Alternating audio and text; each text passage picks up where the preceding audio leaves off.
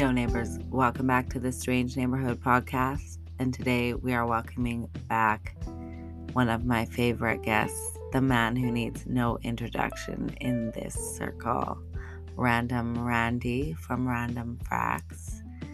And I just had the pleasure of having like the best conversation ever with him. I thought we were going to talk about old world shit, but we got really like existential and like deep on this. And it was like t- exactly what the conversation I wanted to have. And um, very serendipitous. And I just want to thank Randy again for coming on. Such a great episode. Yeah, you guys are really to like this episode. And, uh, I don't know. I don't want to give too much away. I don't want to tell you guys what we talked about because it was just like everything was just like bang, bang, bang. And like, uh, it's just like as a whole, the episode was really good. I'm not sure what I'm going to call it still, but it's episode 30. And I think uh, three is my favorite number. So um, it's an honor to have Random Randy at number 30 this week we are blowing through 2020, 20, 2022. There's too many fucking twos. and uh, this year has just like brought so much to me, so much abundance. I hope it's brought abundance to you too. Without any more blabbing, because I'm obviously like, I've had a wild week, okay? There's been lots going on. I mean, great stuff. It's just been busy, and so I'm a little bit frazzled, but this conversation is just fucking great and you guys are gonna love it and think it's dope. So I'll just let you carry on through to the episode. Love you guys. It was strange,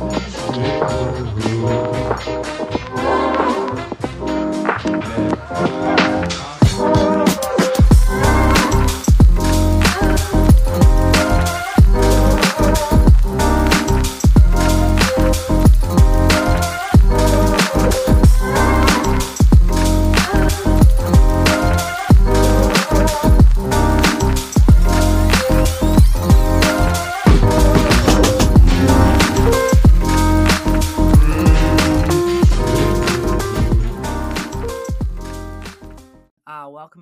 To the Strange Neighborhood podcast. We're here for episode 30 with Random Randy. You want to say hi? Absolutely. I appreciate you having me on. Um, I'm glad to be part of the neighborhood. and uh, yeah, dude, it's it's an amazing time we're living in. A lot of people would disagree, I think. Um, but maybe that's just the narrative we're being spun. I think more people than not are finding some growth, you know, through yeah. this this whole thing. Um, and it, it's getting more and more interesting every day. Uh, you know, the deeper I dig on on certain fronts, the more I realize I definitely don't know. Um, mm-hmm. But it mm-hmm. makes it makes a lot of speculation really fun.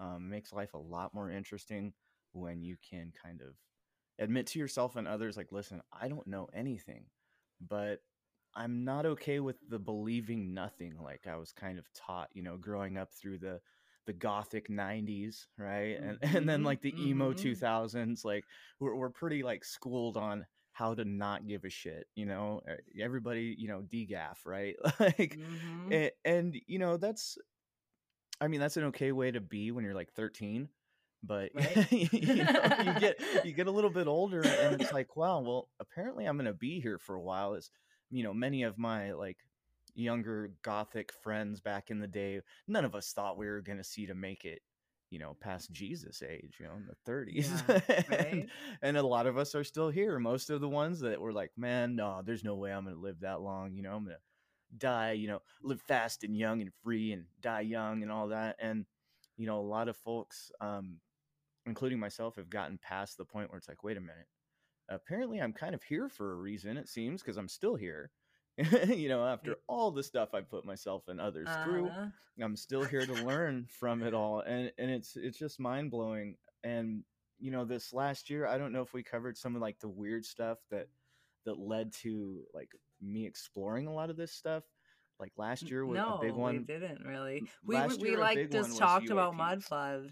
Oh, yeah, oh, yeah. And, and yeah, and so there's a lot of other things that are like coming at me from different angles, like really showing me, like, dude, you don't really know anything. And um, so last summer, we'll start with last summer. Last summer. I had a, uh, a night, went out with a friend into a field out here in Iowa, and I set out with the intention to see something. You know what I mean? Like, Mhm. I was like, all right, you know, by this point, I was like kind of down with the whole, um, like Pleiadians or at least other civilizations outside of this bubble that we're in or whatever.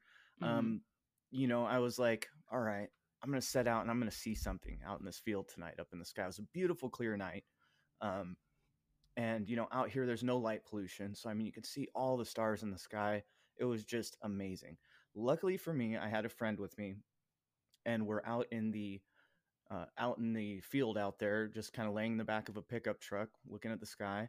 And so I put on, and, and this is where it gets kind of weird. Um, I kind of don't know what to think about the whole experience simply because I played this protocol on my phone. Um, it's called CE5 Mhm. and and Yeah. or CSETI. And so it's like become a pretty common thing. A lot of people have had a lot of luck with this, which is kind of suspect in itself. You know what I mean? Yeah. Like when you set out y- and you're out in the field with your cell phone, you know what I mean? Like how easily is that being manipulated to like Project Bluebeam all of us, right? Like a lot of I've people been are thinking about that a lot with that because like that just seems like the whole thing seems really suspicious and how it's like pushed really like to the forefront. right and so, by by the rockefellers and and you know by these groups that we know are you know nefarious. historically uh, yeah nefarious is one thing but but definitely in the controller seat right? They're Yeah, they're definitely in line with um you know other entities maybe called custodians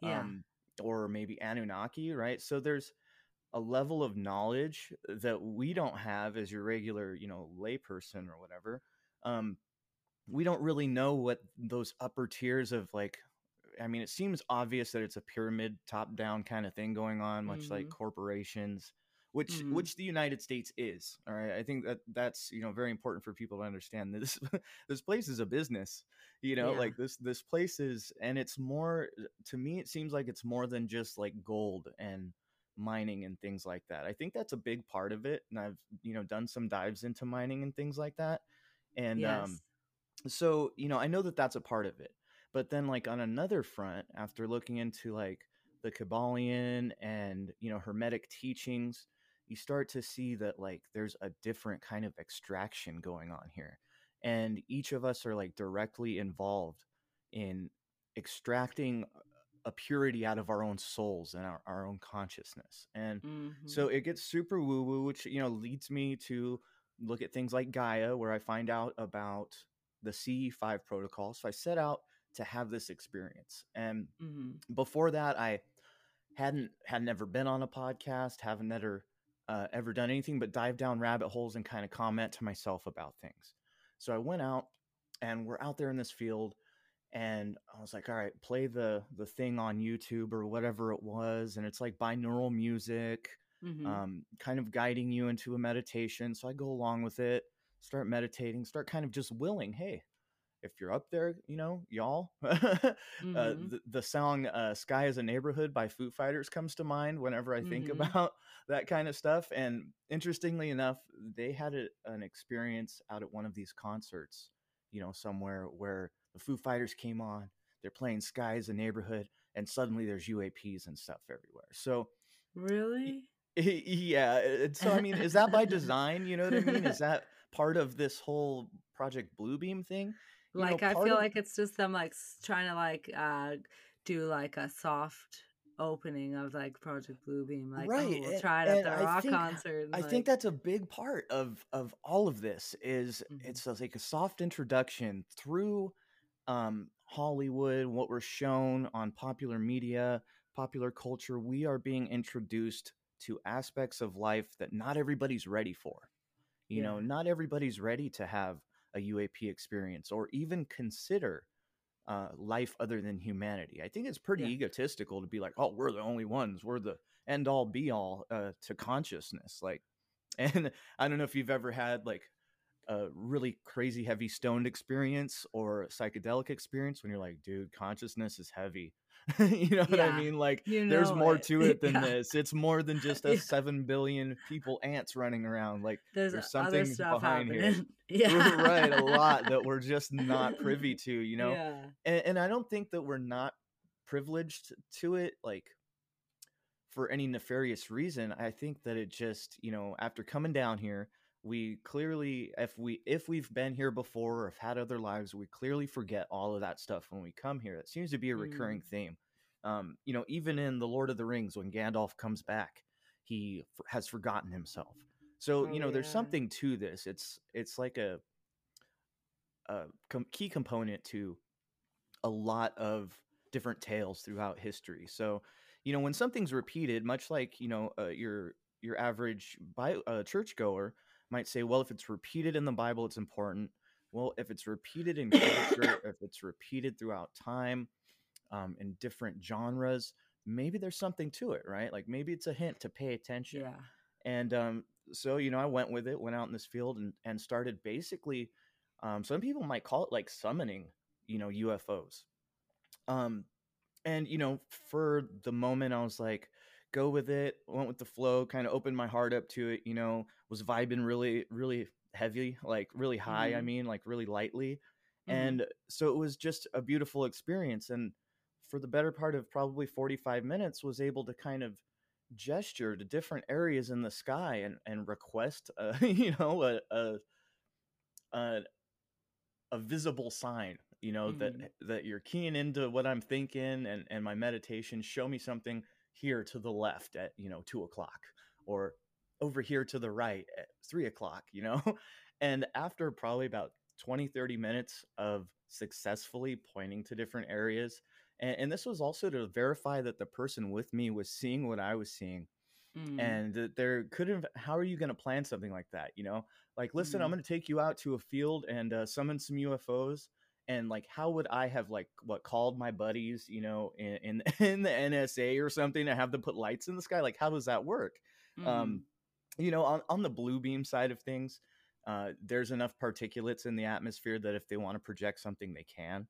Um, Mhm. you know that's kind of a, a no-brainer. Holograms are pretty common. People understand that it's a technology that is in use.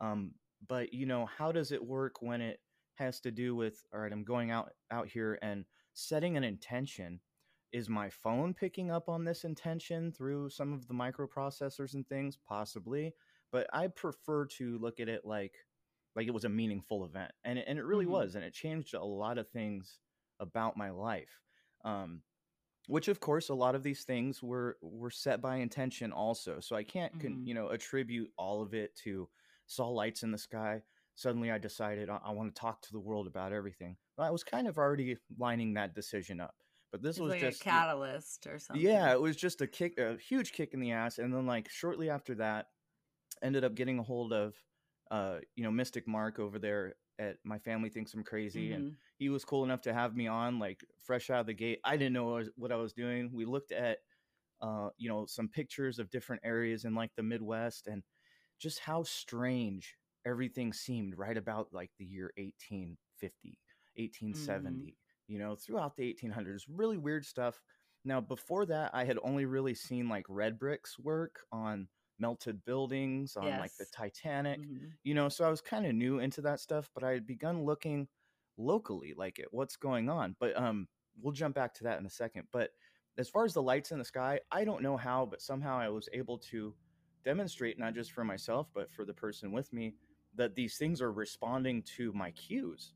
So Can that was weird tell people like what you, what you typically see when like because some people aren't familiar with uh, CE5 and what people see like what, what Yeah. like when you say they're responding just describe it for the audience maybe? Yeah, so um if you could imagine seeing a scar a star a- appear out of nowhere in the night sky, like where there wasn't one a moment before, looking very similar to a star, a, a very similar kind of whitish, bluish, somewhat shifting light. Um and seeing this not only occur in singles but sometimes in pairs, sometimes moving at different angles, like I would gesture to an area and and say all right, I see the the blinking light up there. Now, like, move it so I know that you're picking up on what I'm asking. And the thing would slide over to the left or to the right, and it, it was just it was insane. Like, how how am I dictating lights? You know, however many feet or miles up in the sky. How, how is this working? You know, and my conspiratorial thought was, oh, you know, of course they've got a device in my uh, in my phone or you know whatever and Mm. like that's an okay way to go about it it's a little bit black pilled and like doom and gloom you know Mhm. like um oh and of course they decide to mow the lawn right now It's fine. You sound good still. Right on yeah so um i knew that was gonna happen but it's all right um so so just going out and like dictating what these weird lights in the sky are doing is weird enough but like setting out with an intention and a meditation and kind of a protocol brings it to like a ritual you know what i mean like it, Mm. it became uh, an intent uh, an intention based act in order to create a certain result and that's that's a ritual right like you get up in the Mhm. morning make your coffee with the intention of waking your ass up and it Mhm. does and sometimes you can have a decaf coffee not even know it because your attention your intention is to wake the fuck up you know so Mhm. so my intention was to see these lights i did over and over again and it just it blew my mind the person i was with didn't really understand what the hell was going on i was pretty floored by it like Mhm. um this is a person that maybe doesn't believe in aliens or anything like that and and so it was mind blowing to her to to see that and to to share that moment with me and so it was it was incredible and you know after that i was like well you know i really want to maybe i'll never get to the bottom of this but look into it and find out what's going on you know is it a consciousness thing like like dr steven greer suggests that you know you're using your high vibration to send out like a light signal to other entities. Are these entities like plasma beings? Which may very well be considering the way these lights were behaving in the sky and the intelligent nature that they were you know showing themselves. Um, so it just opens up so many possibilities once you like step through that threshold of hey this can and did happen somehow right like so you you know your mind goes well right out of the gate like i was saying oh they're, they're just listening to my cell phones it's you know all it's Mhm. all Mhm. google and cern and all that like you can go down that road but like if you even even you go down that path right and Mhm. you say okay they are creating something is creating this phenomena and then you start thinking about well what for especially after coming out doing the podcast uh, putting up the youtube video seeing responses from other curious people um, as far as like their own specific weird little synchronicities and stuff um, and seeing that like somehow by design this experience helped nudge me through the threshold of possibility. And so i don't see that as a as you know a nefarious or a dark thing. And weirdly enough this may sound like a little i don't know masonic or or whatever but like i i guess i kind of understand what the purpose is of these organized you know groups and these custodial types Mhm. um you know because it's like a method to extract creativity and and it works I, and whatever they're doing they've got you know psychology down they know enough about the human creature and the human mind to be able to sway that like ever Mhm. so subtly sometimes but sometimes very obviously and like clearly like like to me anyway it was clear that this was something to show me listen you know keep going right and Mhm. people have Mhm. experiences throughout their life that kind of convince them to go through with something or not some would call it intuition i think intuition is a good word for it um but then you know you look into like the possibility that we are all connected and of one kind of consciousness and we're just little units um Mhm. and you know some of these concepts come from things like the gaia network so this is like mainstream theory right like mainstream philosophy nowadays like the anunnaki story mainstream um you know maybe not to everybody but when you have on cnn them showing ufos uh and saying they don't know anything about it and then you have this kind of backdoor group that's also run by the same media people on gaia uh, telling you the specifics y- Mhm. you've got to go okay like there's something that they're letting us know without letting us really know anything um, because we're everything that we're told and given fits a certain purpose and and like fulfills a certain need for motivation for Mhm. people and and this definitely did that for me it it served a motivation to push me outside of my own like comfort zone because it was as amazing as it was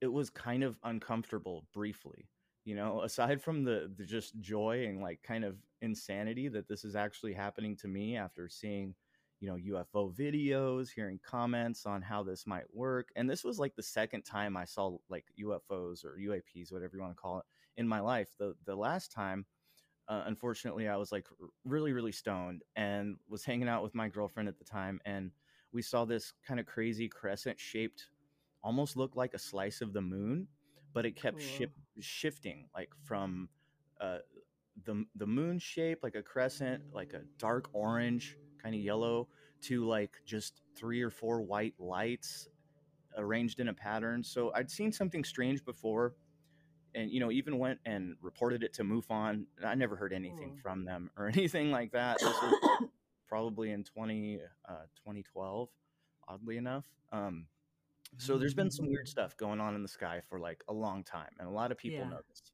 And so what that is exactly, you know, I can't pretend to understand. I don't have wings. Uh, you know, like I've told people before, I don't have wings. I can't fly up and see how flat or round the Earth is. I can't go up and see if it's a giant ship or just a bunch of little drones with lights. You know, like I can't go do that. But I mean, being out in the middle of like nowhere in Iowa, like what would they like send out a platoon of drones just for me? You know what I mean? Just for me to have this experience at night?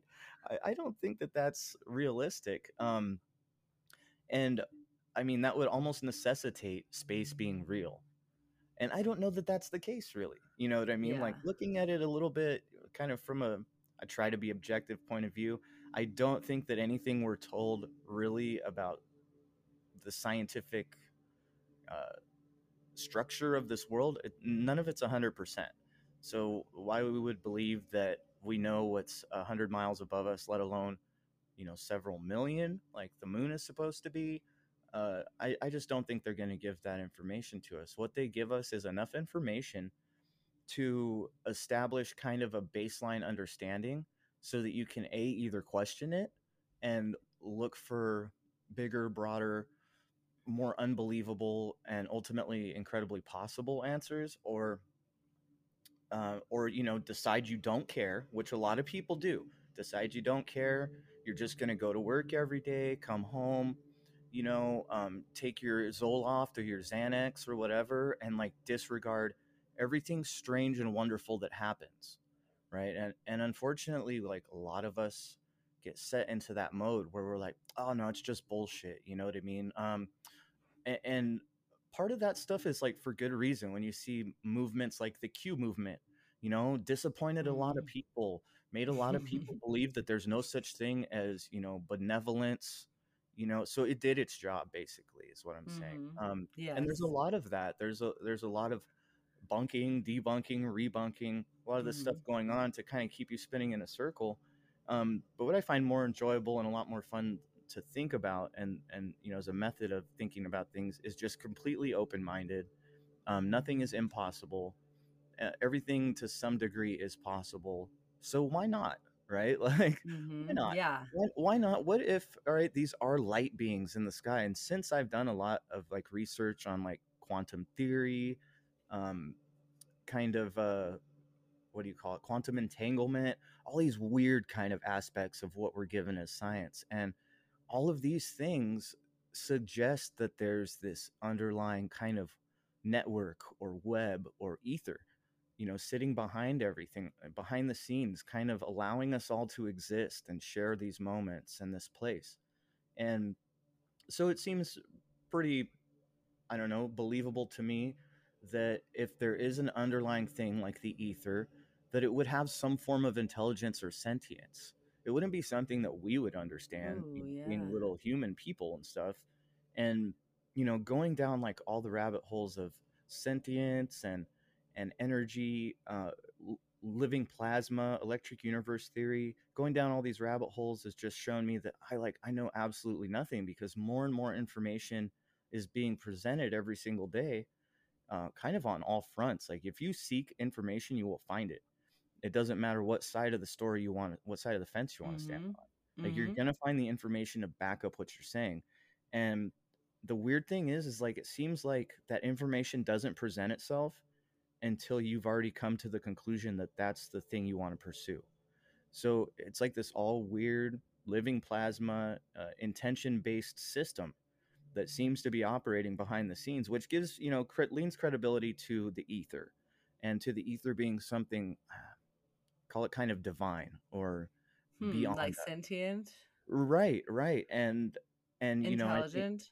intelligent, uh, um, intuitive, even like like Mhm. everything that we consider as a human thing for consciousness, I, I think goes way beyond us. Like Mhm. like a- and in my opinion to get kind of weird dive back into old world and giants and stuff i think a Mhm. lot of what we don't understand has to do with scale like um you know maybe there's a reason that disney came out with a series of movies called honey i shrunk the kids you know maybe we're the shrunk kids and and you kind of see evidence on this like i think we spoke last time about like the giant trees around the world that are like stumps now so Mm. um and you know giant stone things that look like animals um the tales that the world is on the back of a turtle or that we are that this realm was created out of a fallen chaos dragon called tiamat.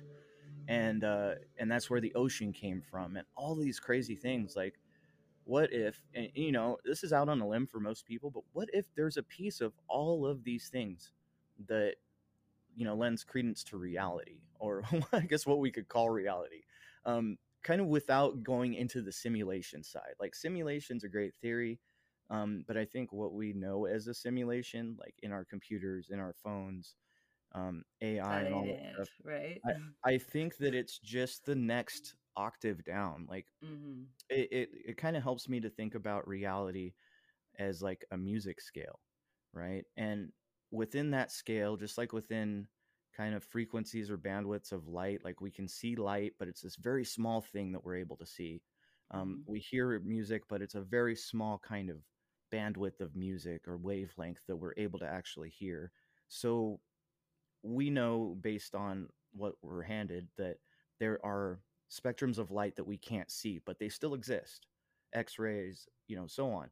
Uh, we know there are spectrums of sound that we can't hear, um, super high pitched or super low frequencies, like dogs can maybe hear, or like you could pick up if you have a certain type of receiver, like a radio Mhm. receiver. So these things are are real and, and kind of based in consensus reality. So we kind of go with that as an explanation. But imagine and we're going to go off way off into imagination land here because I think it's important, you know, to understand like where we come from, where we're going. Uh, again, I can't pretend to know. I haven't had the privilege of astral traveling yet. I say yet because you know it's something that I I'd love love to have happen, but I, Mhm. I think it would just it would make me complacent in this reality if I got like to go just like lay down and meditate and like shoot my soul out and go wander around and stuff. I think it would it would take me away from this reality and apparently I'm here in this reality for like a reason. You know, I to think be we all are. having a human experience, right? Right, right. And Yeah. see that's some of the stuff that like on Gaia they kind of push and preach on. Um and I think some of these are parts of the truth, you know? Like we are just a shade of human. That's why we're called human, right? Like just a Mhm. hue or just a shade. Like there's more to mankind or consciousness than just this little slice that we see and that Mhm. we engage in. Um, some people might call like those other aspects ghosts, you know, or demons or custodians or aliens, like all sorts of different names throughout time. But I think they're pointing at a very similar thing. Whatever the mechanisms are for influence, for intuition, for inspiration, um, you know, whatever your muse is, uh, Mhm. a lot of the time people will feel like that's bigger than themselves and, and it may very well be you know something outside of you um, science on the other hand is going to tell you no everything's going on in your brain that's it when it's done lights out you know so on and so forth but like after having a couple of pretty near death experiences, one in particular where I was able to receive some guidance just prior to fading to black that um there is something bigger going on. There's there's really no reason that personally I should still be here unless there's a reason for me to be here. I don't know if that makes sense, but um, you know, I've had some pretty close calls with with my own doom, and um, and I think that that's for a reason. I think I'm here to learn something. I think that you know that can be really scary when we don't understand that that it's okay. Like relax, you know, let go and learn. You know, absorb the experience. Don't invest too much like emotion and and thought into this whole crazy thing going on, especially you know after the the scamdemic and everything. Like I pretty much learned to disregard everything that's coming out of the TV, you mm-hmm. know, unless it's a fiction, because it seems like fiction is good stuff. You know, like the really put good... the real stuff. yeah, and it's it's upside down. I mean, it's upside down world. Look at where we're living mm-hmm. in. You know, it is clown world. So in mm-hmm. clown world, how would you get valid information? You look for the fakest shit you can find and mm-hmm. scour that stuff, you know. Um, and and if you know if people think there's not examples of fringe being reality, look at the novel 1984. Look at you know Brave New World. Um, mm-hmm. Um, I mean, in Brave New World, Aldous Huxley like puts it across that humanity is restarted from like nothing, and they're all like these clones, and mm-hmm. kind of mm-hmm. set into set into these weird little cultures by design, which very much seems to be the case. What with Tavistock Institute pulling the strings mm-hmm. since like the 60s and so on. Like, so it seems to be the case that Aldous Huxley wasn't far off uh, over like over what like 80 or something years before any of this really started to unfold. You know, Amazing, right? Like, like early early 1900s. I can't remember the exact name, but it, it's it's mind blowing and it, really makes you think. Um, and you know, once I I started realizing after I got out of high school in the early 2000s that the English teachers were not being allowed to teach these fictions, these key fictions like 1984, mm-hmm. Fahrenheit 451, um, Brave New World. Like they they had to drop all that stuff and go with the curriculum, you know. Mm-hmm. And I think that that's telling, you know, when things get banned, um, even on a sensitive subject. Like there's this book out there about was World War II a big lie? Right? Like, mm-hmm. like were the the sides flipped? Was Hitler the good guy? So there's a lot of you know varying accounts in everything in history like i said you can find whatever information you're looking for depending on mm-hmm. what side of the fence you're already standing on so you know after looking at fiction and stuff like that um all just kind of as a means to understand uh what has happened because we're obviously not handed the proper or or complete story um you know i think the the anunnaki is in a complete story i think that the Vedic text is not quite complete. But I think if you step back and and you kind of put all of these things together, like in the Vedic text, you have the war of the gods that happened and just like devastated the entire earth. Meanwhile, you have, you know, John's revelation in the Bible talking about what would be the ground view of a war like that, right? Like, mm-hmm. like earthquakes, tsunamis, you know, oceans turning red, thirds of the thing dying, right? Like, and we have this weird kind of evidence in the fossil record and just kind of in the fact that there's like massive coal deposits or, um, you know, black earth, terra preta all around the world, which would come from dead decomposing plant matter. Um, you know, so there is evidence if you're if you're willing to open your eyes and say, well, that that could kind of link together because you know what, mm-hmm. in this world, everything is tied together, like inextricably, like uh, with no explanation unless you look for it. Like everything is tied together. Like, you know, you, you stub your toe one day and and then are limping the next day and you know manage to not step out off the curb with the same speed you usually do as a bus flies by right like is that mm-hmm. coincidence mm-hmm. is it is it is it chance or is everything really linked together um and you know that it gets weird it gets really weird really fast it can yes. get really confusing um, it can get kind of lonely you know and, and, i think that that's where i was a little over a year ago was like all right i have all of this information spinning around my head everything looks really strange and suspect to me especially looking at history as it stands from basically from like the quote discovery of america uh, Mhm. onward, right? And and then like lately I've been looking at well, if America's just recently discovered like where did the the need or the want to let's say the expositions are designed and built within 2 years, all the stuff they say, let's say that where did the influence or the motivation to create these very Roman-esque settings, just massive, beautiful, like where did this come from? Where did this What's the need inspiration then? right, where did the need come from that everything should look Greco-Roman? Where does Mhm. that come from? Now, a simple answer is, oh, it's just, you know, it was the greatest, you know, culture in history. It's just, uh, you know, kind of trying to rebuild something that maybe once was. Um, or, you know, in, in my opinion, lately, I don't think it ever went away. I, I think Rome is kind of the de facto name of the control system, which we now call the New World Order, right? Like they've Yeah. rebranded themselves over and over again. I think in the past it was kind of a, a Germanic type of type of Rome. Um, and there's some weird links to that that hopefully I'll be getting into soon. That um, mostly like the double-headed eagle, and you see the is Yeah. it the, the Rothschilds uh, coat of arms? One of those. Um, I think it's the Rothschilds coat of arms Mhm. has the double-headed eagle, and you find out that they're from like Austria. So like you start looking at these things, and they all kind of weirdly tie together.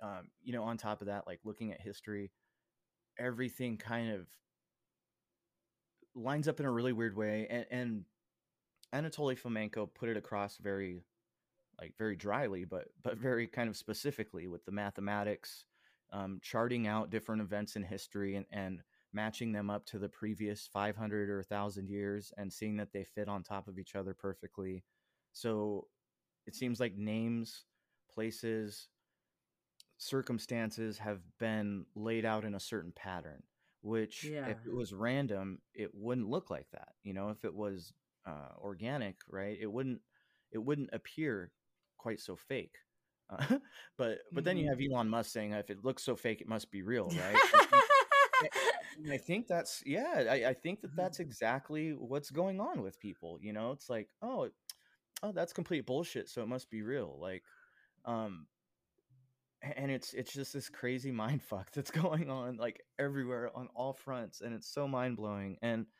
like I don't know some people are comfortable with thinking of the world through very like stereo or not stereotypical but very kind of commonly understood methods like geology Mm. right like um like oh there's an iron core in the middle of the earth that is spinning enough to make a magnetic field. And here's the weird thing about magnetism, right? If you Mhm. have a spinning molten core, you would have an ever changing, ever moving magnetic field. You wouldn't Yeah. have the stable toroidal shape that we have Mhm. going on here. Um, at least that's my opinion. And, you know, I know my Instagram says I'm a scientist. And as far as Instagram's Mhm. concerned or anyone on there, yes, I am a scientist. I do my own experiments, a lot of thought experiments, a lot of research. How that separates me from the guild of scientists, I really don't know. But as far as Instagram's concerned, I'll stick with that. I've had a couple of people talk crap on that, but I'm like, oh, just go find someone else to look at, dude. Like, Yeah. you know what I mean? I'm all about looking at all fronts, which I think science should really be about, you know, instead of looking at one angle and like being fixated on this one angle for like 150, 200 years, you know, when a lot of the evidence is pointing in different directions. I, I don't think that as a system, science is serving us currently. Yeah. You know, I just don't think that that's the case. Okay, can I ask you a question? Do you think there's like an do you think there's like an order to where to like some well, to the way that the cities were laid out, like the old world cities in North America? And do you think that has to like if there is some kind of order, does that have to do with some kind of energy grid? That's a, a fantastic question, and that's you know something I've been looking into a lot, and just just by like by view, by like visibly looking at you know pictures from above of cities in certain places, it seems to be that these things are laid out exactly like the insides of our technology. So that could be a coincidence. Um, it could be tapping into you know the Schumann resonance and the cycles of the sun and moon, which are kind of like electric poles, I guess, if you will. Um, it could be tied into all of that. The other theory that I have is that these are schematics left for us. Ah, that's what I've been thinking. Like like here like and, and the schematics are left and everything now I don't think that in the past English was used, right? I, I don't think that an alphabetic language uh, we'll say like in the ancient past. I think it was more pictographs. I think that there were complete concepts you know embedded kind of similar to like japanese or chinese. You have characters that Mhm. that are like Complete crazy thoughts, complicated kind of. subjects. Yeah all in one icon right? Hmm like um and and so you know while it's a possibility these things were functional um at some point in the past maybe the energy what we know as as the energy cycle on earth was different back then uh, i'm kind of playing with the theory that the sun hasn't always been there hmm and and that you know perhaps what we're coming to find out is like actually causing eclipses which has been shown numerous times to really not be a possibility that it's the moon. Like the moon is in a separate part of of the sky you know at this moment this eclipse happens so it's a Mhm. possibility that there's something going on up there that we don't see and um and maybe now it gets really kind of weird when you look at what you don't see like is that the sun of a different dimension that's laying right on top of ours you know it could get really weird really quick when you look at like our perspective and i think that that's a possibility uh, have you ever seen tomorrowland Yeah. And so you know how in tomorrowland uh, george clooney or, or one of the what is it the kid gets handed a coin and Yes. and she grabs this coin and suddenly she can see a different world right but it's Mm. laid over the one that she's in so she goes and, and is running into walls trying to get to this place in this other world and you know winds up in the middle of some water like almost Mhm. drowning herself like following this path to this mega city that is you know for all intents and purposes uh revealed by this coin Uh, whether that Mhm. coin is a key like a vibrational key um or not i think that that would make the most sense and i think that that's like when you talk about spirituality and people are like you got to raise your vibration to get to the next 5d earth or whatever right i think that that is Mhm. you know we're not really being told the whole gist of it but i think that that is a part of it like raising your vibration lightening your heart right? Like if you look at egyptian like lore you find that when you get to the afterlife uh, anubis will weigh your heart against a feather right? So a lot of people look at that and they're like oh that means i better not sin you know or or i better just be completely kind to everybody all the time. Um now it could be that or it could be something else. I was watching american gods earlier which is a pretty interesting show Oh yeah, um I started watching that it's pretty wild. So like i like the the uh the lore that's embedded in there. I think it's really interesting. And uh so that's where like the just off the top of my head the weighing of the heart thing comes in. Oh and yeah. this one lady gets gets up you know out there to the in between and um you know presents her heart or anubis reaches in her chest and pulls her heart out and sets it on the scale and it's like weighing and you know she basically tells him well i did my best right and he Mm. said your best is good enough and like it chokes me up thinking about it because i think all of us kind of have this default like sense of self-worthlessness when we think about Yeah. are, are we doing our best does this meet with expectations of others or of god right? Like am hmm i hitting am i hitting all you know crossing all my t's and dotting all my i's? And a lot of people carry around a lot of worry and a lot of fear a, lo- a lot of anguish you know like around am i good enough? I think that that's kind of a blanket thing for all people like we all at some point in our lives unless we have never learned to be self-critical and i don't think that that could be a thing but Mm-mm. but who knows you know we all have kind of learned that our best isn't good enough like just through the systems that are in place Yeah, um do you think that's programming or do you think we come here like that so that we can learn the things we need to learn, like with the self doubt built in so we could build from you know i Or thought i used to think that it was i see exactly what you're saying and I- i'm on Mhm. with this um i used to think that it was like why did i get sent here to be punished like did i hurt people in my last Mhm. life um because i i haven't had it like terrible but there's been some difficulties right and Mhm. until i guess kind of recently, like in the last five years, I, I hadn't really woken up to my my soul and my purpose and and my journey. Like I didn't even know I was on a journey. You know what I Mhm. mean? Because I was so Mhm. busy being programmed to be like self-loathing and doubtful and Mhm. fearful and all of these things. But if I never would have known that fear, if I never would have known that self-loathing, I don't think I could hold my head up as high as I can now. You know, I don't think that I would be able to reach out to others like, like yourself or like through through media, which is its own type of magic, you know, reaching out to Mhm. people, sparking conversations. At some point in the past, I did not think that highly of myself to think that anyone would give a shit what I had to say. Um, and was that by design, you know, is culture designed to put us in that really dark place? I think that that is a big part of it. And I don't think that it means it's inherently evil, like the mm-hmm. control system. And and this is where I get get off saying like I'm feeling kind of like Masonic about saying this stuff because they would probably say the same thing. But I don't think that it's inherently evil. And I think that that's why there's this weird duality that some folks will look at. And I'm not I'm not a Satan worshiper. I'm not I'm not a Luciferian. I'm really not down with any organized anything. I, I think that they all have pieces of of information and um, you know understandings that we need to kind of have all like we need to have unity in order to really grasp all of this. And I Mhm. don't think that any of you know the religions as they stand are really big on unity.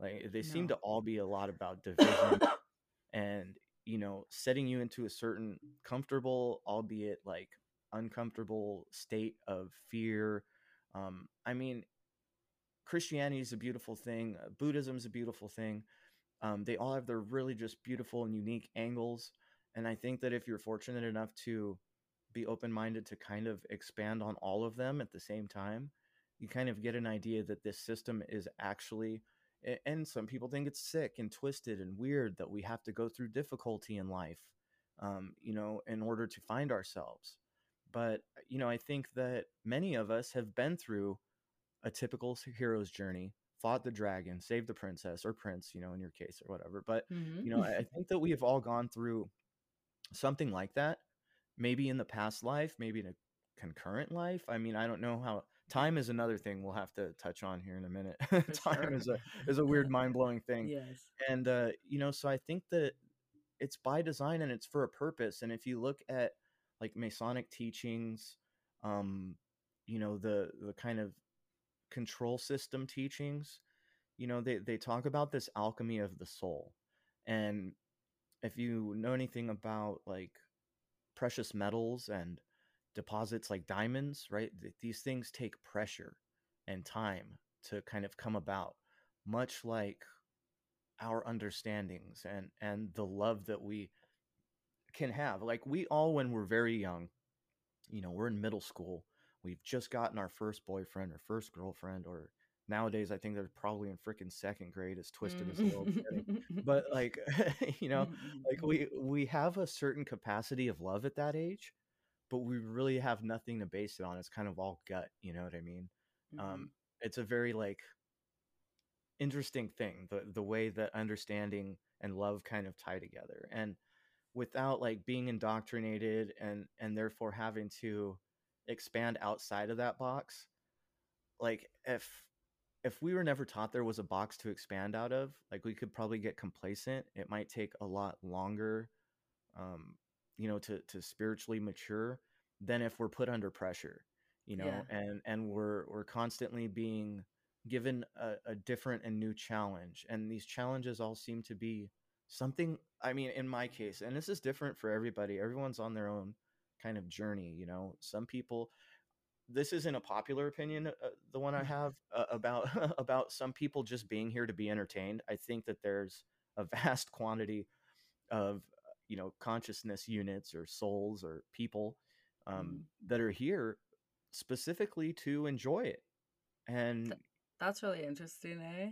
And and you know i don't and you can call it oh these people are evil they're doing their their most carnal desires and all of this but i think that That's their experience. somehow the system the system has created all of these different unique perspectives that can be engaged in and you know i think if time is infinite and our souls are infinite then you know at a certain point like souls are going to hunger for another challenge or something different right and i think there's been some really wild run throughs maybe not on this realm but like there's been some out there stuff that now serves as a form of inspiration for folks when they like look into the akashic record they're able to see some of these other examples of lifetimes or of information from different you know worlds and universes i mean nikola tesla used to say that he was getting information through like radio broadcasts you know in his experiments and stuff mm-hmm. like from other entities uh, this is a pretty common thing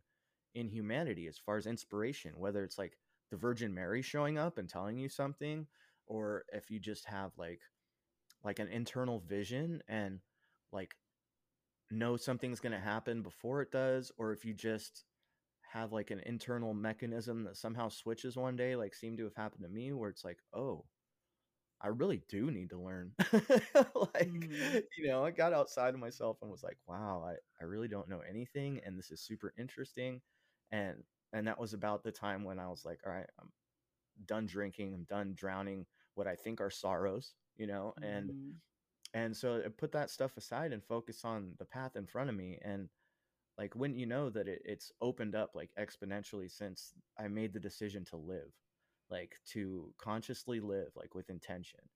And mm. yes, the system is set up to kind of steal that intention away from us.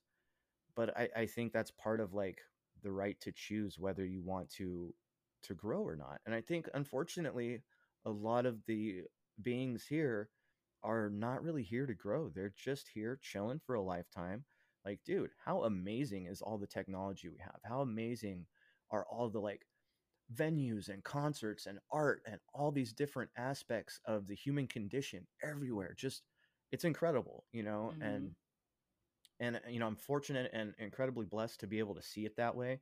I didn't always, you know, um and strangely enough, part of what swayed me into kind of seeing things like that is an experience like seeing lights in the sky. Like that's like an outward confirmation of something I was already kind of going over in my own mind, uh, mm-hmm. in my own heart. Like once the realization came that there's bigger than me and that the bigger than me is all and it's beautiful and it's like intricate and amazing, um, I kind of dropped all the fear you know i was like maybe not all of it i still am a human you know i have mm-hmm. i have fear if i'm driving to work it's dark out i might get hit, i might hit a deer you know like mm-hmm. so there's fear you know and fear is a good thing to have you want to have that sometimes mm-hmm. um but not when i'm like sitting at home just chilling thinking you know mm-hmm. like i don't want to be in the fear spot of oh i'm a meaningless speck in uh you know on earth that's tilted at uh, you know 66.6 degrees going 66,000 you know like all of that and that can make people very fearful and for a long time I was kind of on the fear fence with that like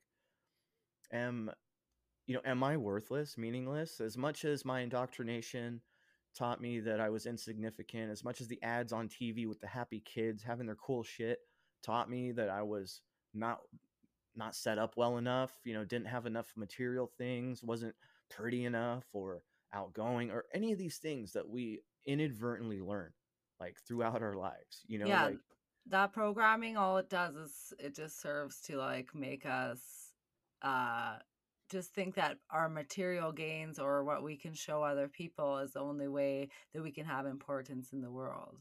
Right right exactly and that is so upside down and, and as far from the mm-hmm. truth as you can get i think that that it's blatantly obvious. And if you talk to almost anybody who considers themselves awake or at least inquisitive or open minded, like they will tell you, like, this journey didn't start until I realized that that box was there. Mm. Right. Like, and you're like, what is the box? Well, you know, um, just like in the in the Garden of Eden, we'll say the serpent casts the box, right? Mm. You want to know the difference between good and evil? Here, live in this box, find your way out and then we'll see if you you know you know the, the mm-hmm. serpent's not just going to touch you on the forehead and go there you go you know everything said and done now you're ultimately in sin forever like like so some of the stuff with with religion you know doesn't really make a whole lot of sense but like from a like symbolic perspective a lot yeah. of it does and i don't think it's, it's all just right eh, right and there's there's codes upon codes you know mm-hmm. like there's astrotheology kind of like some folks talk about that Jesus is the sun and it's mm-hmm. going through the mm-hmm. zodiac. So there's that mm-hmm. encoding. there's also an encoding you know within the specific teachings like one of my favorites is um, tending the soil of your heart right like uh, it talks about if your your heart soil is really stony nothing will take but mm-hmm. if it's too lush and, and you're too ready to believe anything everything will take and you will have lots of weeds in your garden you know mm-hmm. so like there's certain teachings and that's encoded with like you know metaphorical means. So there's so many layers and and i think that this is how reality is that there are so many layers and since, since we're started you know we're started with indoctrination they give us the first layer. Now there's something called the second veil in masonic kind of teachings and this is when you see the guys in these pictures from the 1800s with one hand hidden mm-hmm. that's the symbol of the master of the second veil now the second veil is basically the intellectual control s- structure okay like what what is being used to hold that wool over your eyes so mm-hmm. i think a lot of us are, are starting to be able to peek through that veil which is why we can recognize oh there's the symbol for the hidden hand oh there's the symbol for the uh, the mm-hmm. baseball diamond being you know the compass and square. So you're awake to that second veil. You're, you're able to see that it's there. Mm-hmm. um, and then like what you do with that is you know dependent on i guess whether you, you know you've come here to grow or not um, or if you're just here on vacation. I think some people are man. I think some people are here on vacation. Unfortunately some people have set out with ulterior motives to be the bad guy. I mean if you ever played uh oh what's it called? Uh fable like on xbox like back in the day oh it's like a uh sort of like a zelda type game yeah like an yeah, rpg yeah. and you pick the mm-hmm. path you want to go down you can either mm-hmm. become really a good person or a bad or you can kind of go between and you know if you're a bad person you have these like little horns that grow and if you're a good person you have a little halo right and oh cool so, yeah. so like i think that that everybody whether we know it or not and i don't think we know it and i think that that's by design like i think that if we are infinite beings which you know, I dare, I'll dare say I'm over the fence on that. I'm pretty sure that we are all infinite beings, and mm-hmm. at some point, somehow, we were all one, like together. Um, mm-hmm. Much like in the System of a Down song, Aerials, right? We're one in the mm-hmm. river and one again after the fall. Like, so we're here, we're separated all from each other. We don't really realize that we're all kin and that we're all one, and that it's just this beautiful energy that we all share. Um, and so we're all kind of trying to find our way back to that that unity or that that feeling of being less lonely. I think that that's why a lot of us and you know i speak for myself on this everybody's different but a lot of us have this feeling of like something's not right like you know i'm missing something. Um and i think it's because we're all missing each other like and it's it's really mm. weird kind of beautiful you know tear jerking thing like i think we all miss each other's company and that's part of the drive for us to interact with each other. So like there's all these mechanisms behind why we do the things we do. Control system is one of those you know masonic handiwork the 33rd degrees all of this stuff is is a part of it the second veil so on. Um but then like once you step out of that second veil and you can see the stuff going on then you're like in a different box like suddenly you're in a, a box that starts out very lonely you feel like you're the odd person out because everyone thinks you're crazy um, you know if you were to go to like a doctor a head doctor you know mm. they would give you some pills and tell you it'll be Loads okay of pills yeah here's, here's some blue pills guy you yeah. know or or here's some red pills you know like yeah, you're gonna be yeah. in fear and not know what to do with it here's a red pill um, mm-hmm. it's black or blue like all these different pills and you know i think that those like serve a purpose to a certain extent um, but I don't think any of us can really heal or mm-hmm. or learn too much when we're being dumbed down like that. Uh, mm-hmm. The biggest one for me has been tap water and fluoride, yeah. and uh, since I've like sworn off, you know, fluoridated anything, my my mind feels clear. Um, you know, I'm able to access intuition a little bit easier. Um, have really cool dreams now, which I didn't before um, and they seem to hold some specific meanings to me a lot of the time. And uh, yeah. so I think all of the poisons are are a part of that control system, and like you have to willingly give that stuff up. Like I've stopped smoking, um, have to you know give up. I, next is caffeine if I can give that up. I don't That's know. my next It's, one it's too. I'm working hard, on dude. It's pretty hard, dude, for sure. That's you know, I'm glad that I was able to stop smoking and and that's important. And so like all of these things we do to keep ourselves dumbed down or complacent um are part of this box, right? And hmm like I think that our our thing to do, like the goal is to break out of the box without shattering your mind.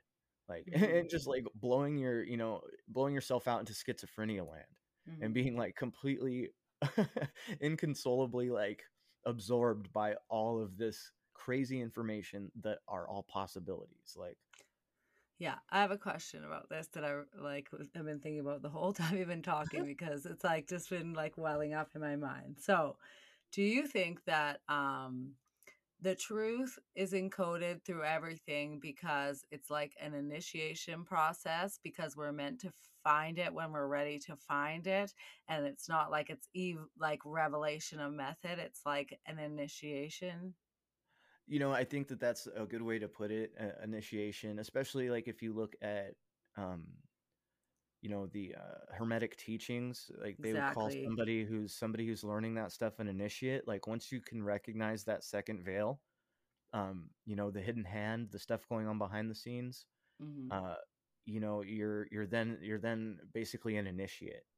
And and if you know anything like the the emerald not the emerald, emerald tablets but the kybalion was written by three of these initiates. We have the number three you know encoded in everything. So it's a, it's an important number and you know whether it's mathematically so on and so forth. But anyway i i do think and you know it sounds woo woo to put it like this and unfortunately woo woo is even a thing. Like i think it's important to kind of have that perspective of beyond ourselves. I think it makes things make a lot more hmm sense and the world becomes you know maybe it's a coping mechanism but the world becomes more comfortable when you realize that there's so much more like so much more than even anything that we know. Um but yeah initiation yes and i don't think that and, and that's where some people would be like oh well you know if if we're being put through this initiation without us knowing then that's evil or that's dark right? But like maybe it's just the thing that we forget everything when we come here And um also, like, it's like uh, we are choosing it if we want to be initiated because we could sit here and be like, we could see beyond the veil and then choose just to think, just to stay stuck in our box yeah still without like moving past and like learning about hermeticism and stuff and like, like, you know, learning more when there is more to learn. absolutely absolutely and or being like stuck in one perspective um hmm And really a death lot of gripping it. Right, right. A, a lot of, you know, a lot of um a lot of people get stuck in like these ego traps like, oh, I'm a star seed. Um so hmm therefore everyone else is below me. You know, hmm um one that comes to mind uh I'll just put it out there because hmm he's all over his uh his crap about this, but this guy Micah Dank. hmm Um interesting character. Uh blatantly putting out there his Masonic ties and has Starseed tattooed on his arm and you know is is charging he's charging podcasters to like come on their show and like all this stuff. So he oh. got caught in this ego trap, right? This this thing that's like blowing his head up and a lot of people have done this. Like they've started getting insight and now they sell that insight, Yeah, but right? because like he did have some good insights about the Bible being encoded, right? That was Micah Yeah, Dank, I don't think yeah, and I don't think But like, wrong. yeah, he uh, he also didn't make that up himself, right? Right. Right. yeah, That's yeah, something that's something that's most likely, you know, part of the required reading when you get into that where second veil, Yeah. you know?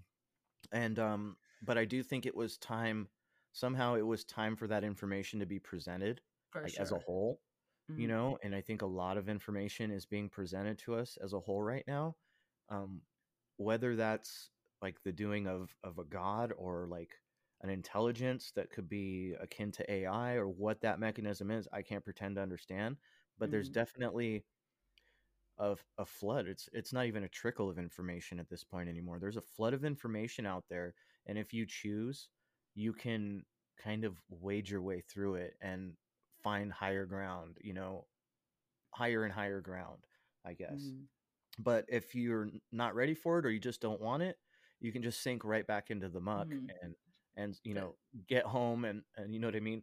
Yeah, uh, there's a lot of distractions if you and want them. Like, yeah, right, you can go yeah, and get like I could go right now and and get you know mental health medication that will put me in the most like relaxed, dumbfounded, chemically happy state and hmm just live the rest of my life like that, you know? hmm Um, so you have to have the will and like that goes back into it, intention. And I think that that's the difference between your your I guess you call it like layperson or hmm uninitiated and an initiate. Um, there's a lot of like I guess you'd call it bad press around being an initiate or or being learned about like the the hermetic teachings and things. Like a lot of s- people I sort of think at that's that like like really bad.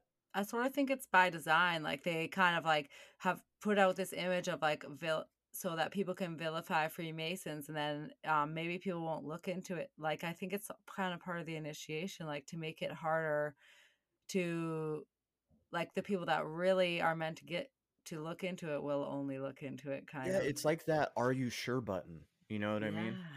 Like, "Are are you sure you wanna do this? Yeah, Are you yeah. are you sure Yeah. you wanna break through you and find go yourself?" back and yeah, go to Yeah, yeah, it's like that, "Are you sure?" You're gonna click click "Yes, I'm sure," you know?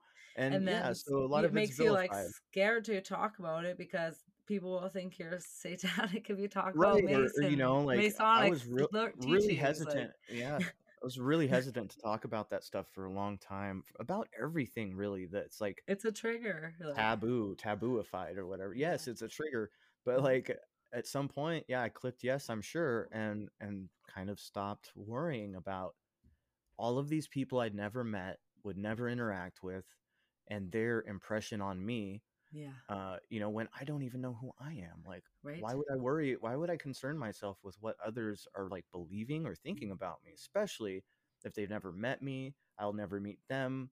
You know, they're hmm just a bobblehead somewhere.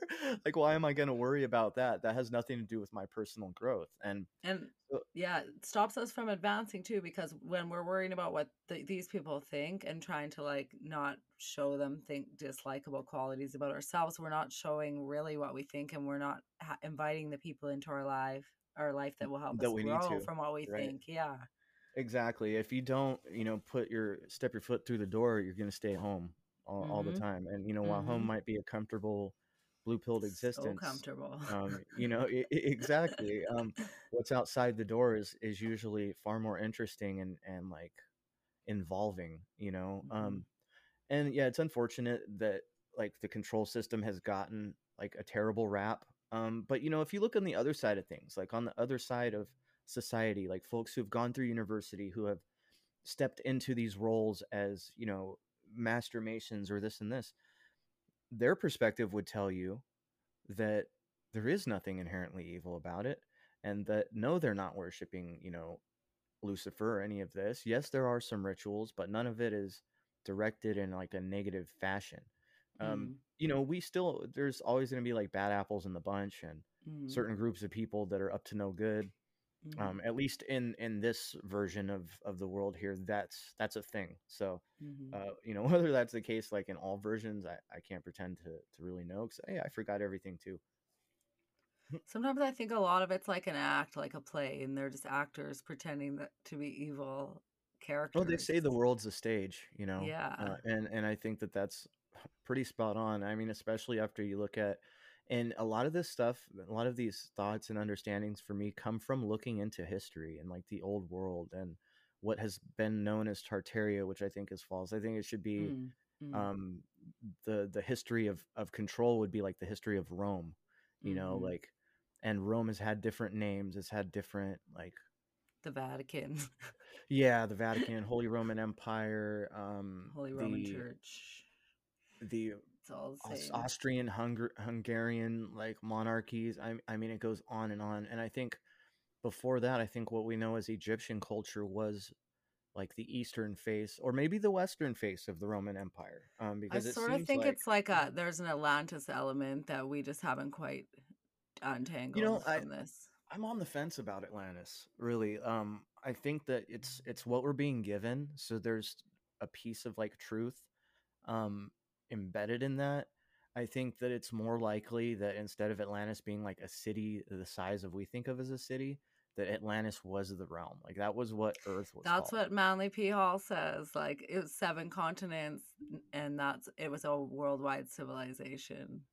Yeah. Yep. And exactly. that's what I was like, we find evidence. boom. I was just looking at something earlier today about like the Grand Canyon, you know, and them supposedly finding, uh, you know, Egyptian temples that were like Mhm. it was like Egyptian mixed with like Buddhist, like Yep. temples, you know, and they found these in the the Grand Canyon, uh, fifteen hundred feet down a cliff, you know, like so. I mean, like way way like halfway down the freaking cliff of uh of the Grand Canyon, and um, like a canyon wall. Yeah. Right, and and supposedly, you know, this guy, uh, I don't have it pulled up. I probably should have, but uh, It's pretty this, easy to ver like for people yeah, yeah, up. it's a Yeah. story, just like all things. It's a story out there, you know. Mhm. People relax; it'll be okay. It's just a story. Everything's just a Mhm. story, you know. Mhm. As soon as soon as you start to realize that all of these tales are everything is spun. Everything here is is manufactured to get your mind functioning to a lot of it is to limit your intuition because if you keep fo- like following given rabbit holes and don't think for yourself like you're you're gonna stunt your like intuitive growth like sometimes you got to go with your gut and see what what you feel you know like I sort of eh, think these alternate routes are like temptations from the initiation, like the right like the whole like the whole um knowledge. like so many people have dove like headlong into into like Tartaria being the end all Yeah. of what previous civilization was. I, I think that it's just something that we're, we're obviously being handed this stuff. We're Yeah, being the handed, Tartaria idea was like the breadcrumb, and like you could figure out what it really was, or you could like stick with the idea of Tartaria forever and hang your hat on it. yeah, and, a- and a lot of people have, you know, Yeah. um, I, I try to be really careful, like in my videos and stuff, to not say that I like have it figured out. Right. Yeah. Mm, And, mm, and that seems to be pretty people are pr- pretty receptive about that which i think is good and i wasn't expecting it you yeah, know i i understand that some people want to be told what to think yeah, but those aren't the people i'm reaching out to when i'm like going through a blog post and you know talking about the grand canyon is the biggest one i have so far it's like way up there it's blowing my mind dude i think i yeah. messaged you about this i, I put this Yes. video up probably three weeks ago and it's pushing 8000 views and like several thousand of those have been like the last two days and the comments are just flowing through and it's awesome like to interact with all these people there's tons of different opinions out there um, but some people respect the fact that i'm just presenting information to get a conversation started and Mhm.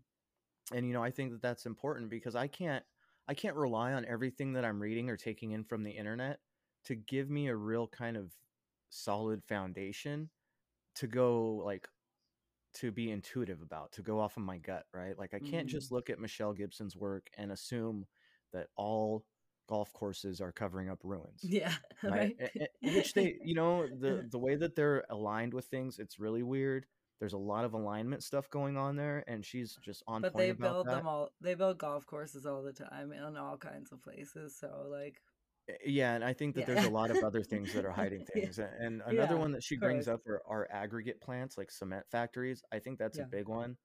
Um that and, and like everything ties together so all of that ties in with mining if there was a civilization here before and she talks and about ley lines too, how and how it's laid out on sacred geometry, just like the cities are laid in sacred geometry, just like the buildings and the right windows and right like and i think that that's fractally. uh, if you've ever seen a like a circuit board that has no circuits on it it's just like a template hmm um the earth you know may have been like that and and get this like those wafers are made of silica right? Weird. and Oh and and the earth is made predominantly of silica. Yeah. so so like the things line up a lot you know what i mean? And the way the energy flows um even if you look at based on like the space map right of the globe with the toro- the toroidal field going through hmm um so we're being shown you know a magnetic structure whether the actual surface of the earth looks like a globe or is flat or whatever they're at least showing us that torus hmm you know what i mean so so they in their opinion i'm sure it's it's all the information they have to give us And it's you the same torus that our energy fields do around our bodies. correct yes and they Yeah. they emanate something between 6 and 12 feet depending on your your vibration and Mhm. and and also there's uh, i can't remember his name right now but you know anybody out there go go take a look at, at john levi stuff he talks about this dude Mhm. he's a plasma physicist and he goes through a lot of stuff showing how magnetic fields work how it's not like a bar magnet it's more like two bowls two counterfacing bowls uh looking like um like Mhm. a bow tie pasta Mhm. right i Yeah, yeah, yeah, i'm trying to think of a thing to to say like a, a Or bow like an hourglass. Right there we go that's Yeah, yeah. I guess I must be hungry or something. Yeah. like bow tie pasta. Pasta. Yeah, Yeah. yeah.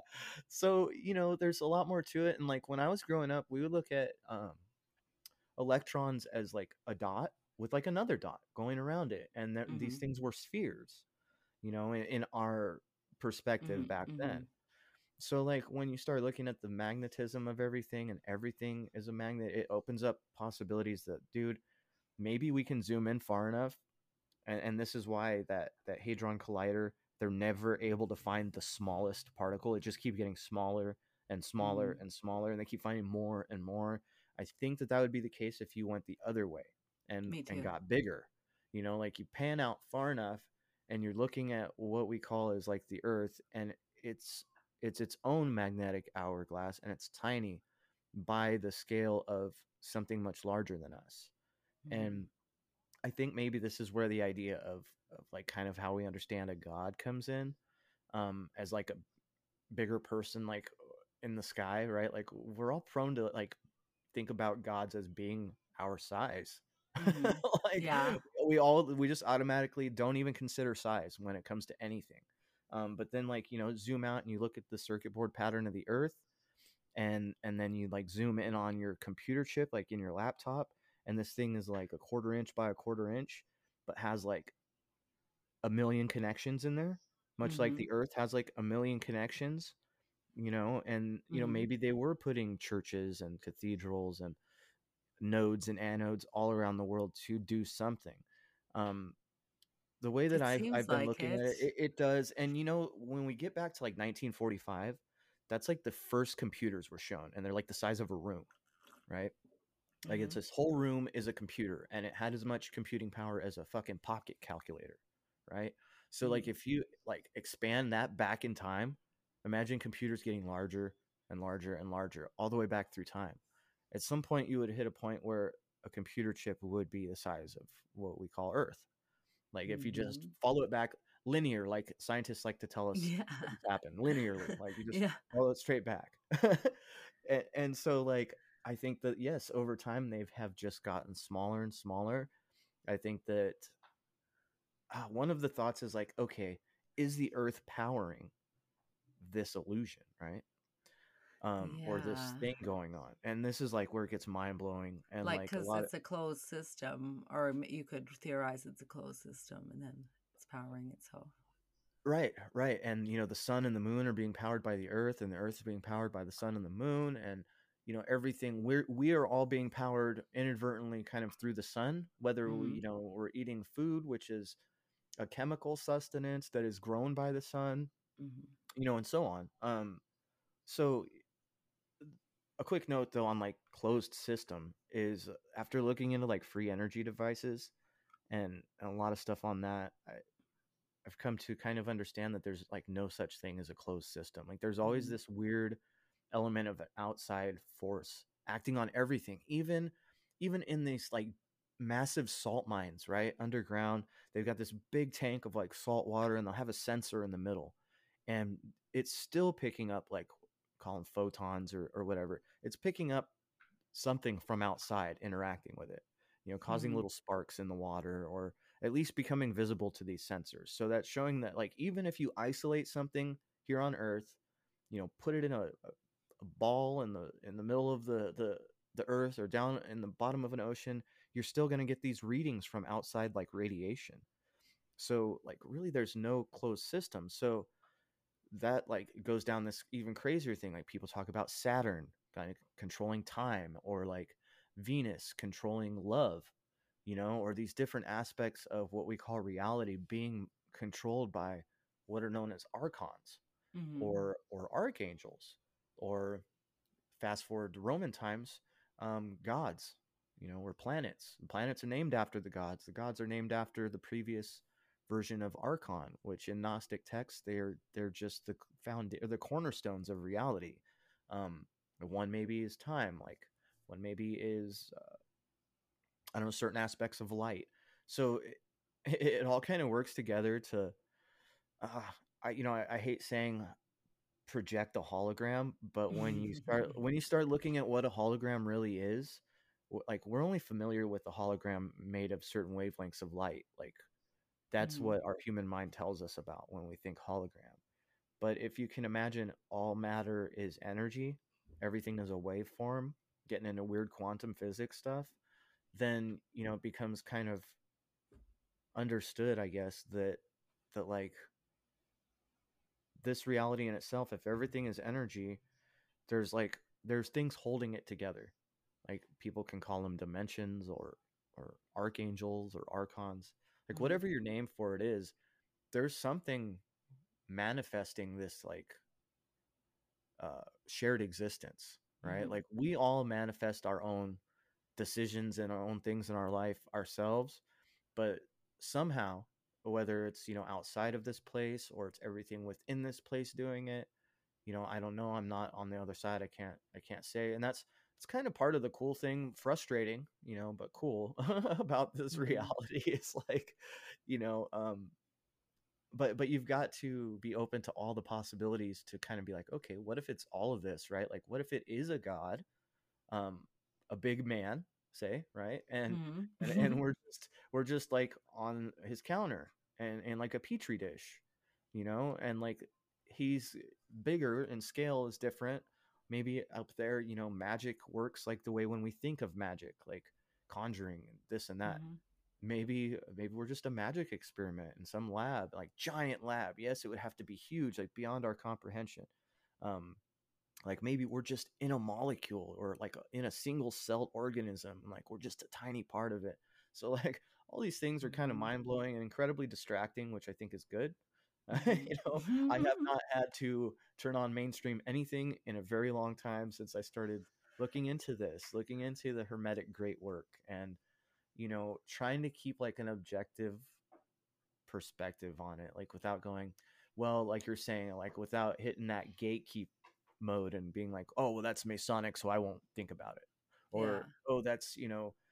Buddhist, so I won't consider it, or oh, it's Christian, so I won't think about it, or any of these things or isms, you know, that like or also like just throwing the bath out with the or the baby out with the bathwater and saying like, oh, that's something that Aleister Crowley was interested in, so that's evil, like without even right. considering that everything he did was his intention.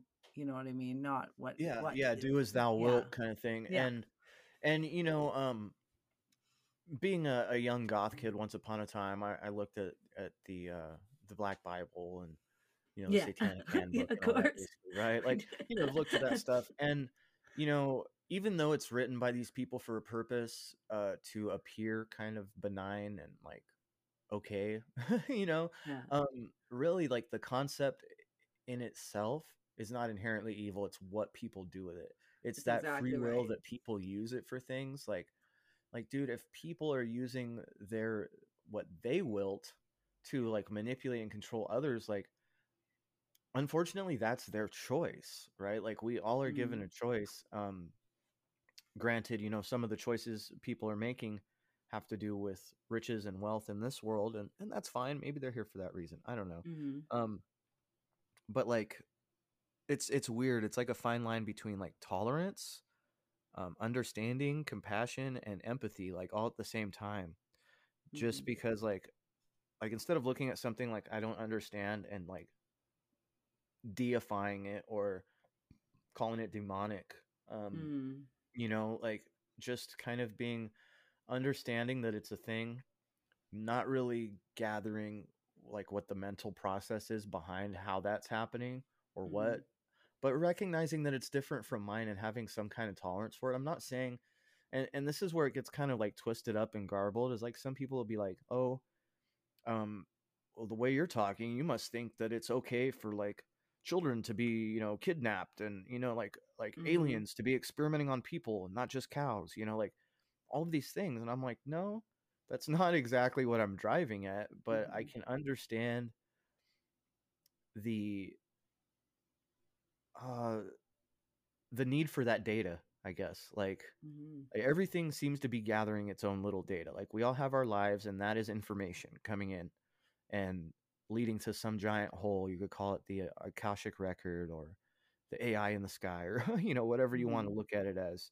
um, but we're all creating all this data and then like in a very different octave of reality we're seeing this happen in real time in our computer systems and in the cloud we're seeing this data collection we see that these companies and all this stuff like the only valuable thing on this planet anymore is data Yeah. like the only thing um yes they're using gold to facilitate that data gathering through electronics and things but Data is king.